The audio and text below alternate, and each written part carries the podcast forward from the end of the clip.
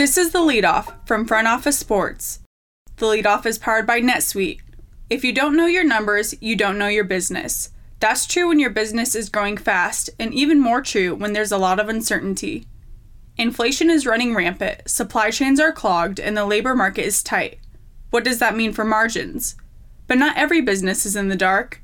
Over 31,000 businesses know their numbers because they use NetSuite by Oracle, the number one cloud financial system. Know your numbers, know your business, and get to know how NetSuite can be the source of truth for your entire company. Right now, NetSuite is offering a one-of-a-kind flexible financing program.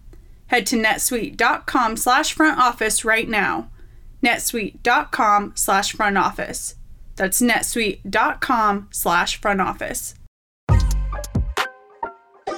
It's Monday, September 12th.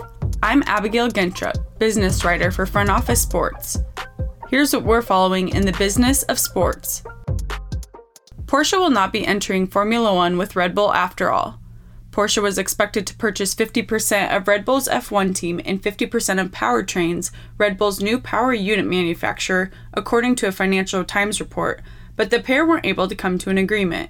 The premise was always that a partnership would be based on equal footing, which would include not only an engine partnership, but also the team. Porsche's statement read This could not be achieved. Red Bull's investors reportedly weren't willing to sell a stake in the team. Bloomberg reported in July that Porsche and Red Bull couldn't decide how much technology would be provided to Oracle Red Bull Racing compared to sister team AlphaTauri. The sides were also in conflict over power to name drivers for a joint race team. But Porsche isn't ready to call it quits with Formula One. The racing series nevertheless remains an attractive environment for Porsche, the statement reads. In college sports, Big 12 Commissioner Brett Yormark expressed interest in expanding the conference westward during a visit to future member institution Cincinnati. The Big 12 is open for business, Yormark said during football media days. Obviously, going out west is where I would like to go, entering that fourth time zone. Yormark vowed to vet every option possible to further enhance this conference. However, conference expansion is not imminent. If the Big 12 does expand, it aims to add a program that has national recognition. The Big 12 will be losing Texas and Oklahoma to the SEC in 2025, but is preparing to add four new members. In September 2021, the conference's continuing members voted unanimously to invite four schools to join the conference Cincinnati, UCF, Houston, and BYU. Three of those incoming programs, Houston, UCF, and Cincinnati, are working on a settlement to leave the AAC on July 1, 2023, which could be a year ahead of schedule.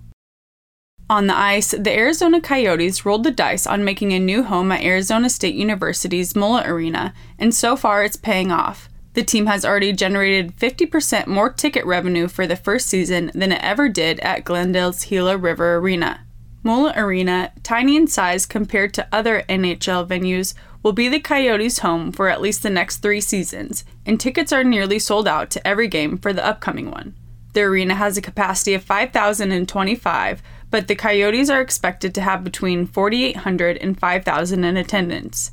Gila River Arena held 17,125. At Mullet Arena, the average ticket price is $170, nearly double the $90 average at Gila River Arena, but more than the NHL's average of $154.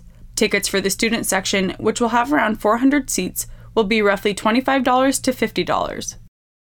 And finally, video game developer Sky Mavis has recovered $30 million worth of cryptocurrency tokens with the help of US authorities following a hack of its NFT based title Axie Infinity.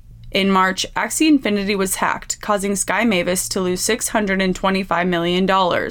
In result, the title saw an exodus of players after it restricted the ability to transfer money out of the game. Blockchain analyst Chainalysis helped in the recovery. Hackers stole more than 173,000 Ethereum tokens, worth $594.6 million, an additional $25.5 million. The hackers have been linked to a North Korean unit known as the Lazarus Group. The recovery marks the first time that stolen crypto has been seized from a North Korean hacking unit. In April, Sky Mavis raised $150 million to help alleviate losses caused by the hack and a decline in daily active users. Led by cryptocurrency exchange Binance, whose tokens are used in Axie Infinity, the round was used to partially reimburse players and improve security. If you love the leadoff, you'll love Front Office Sports Pro. Front Office Sports Pro is a new membership product that provides business leaders with actionable, timely insights on the most promising opportunities where sports meets industry. Sign up at frontofficesports.com/pro to become a member and receive cutting-edge research reports, access to the Pro Investor Directory, deal tracker, exclusive merchandise, and experiences among a community of like-minded professionals.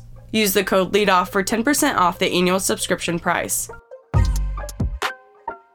Thanks for listening to The Leadoff from Front Office Sports. Rate and review us on your favorite podcast platform and send us a screenshot on social media, and we'll send you some FOS merch.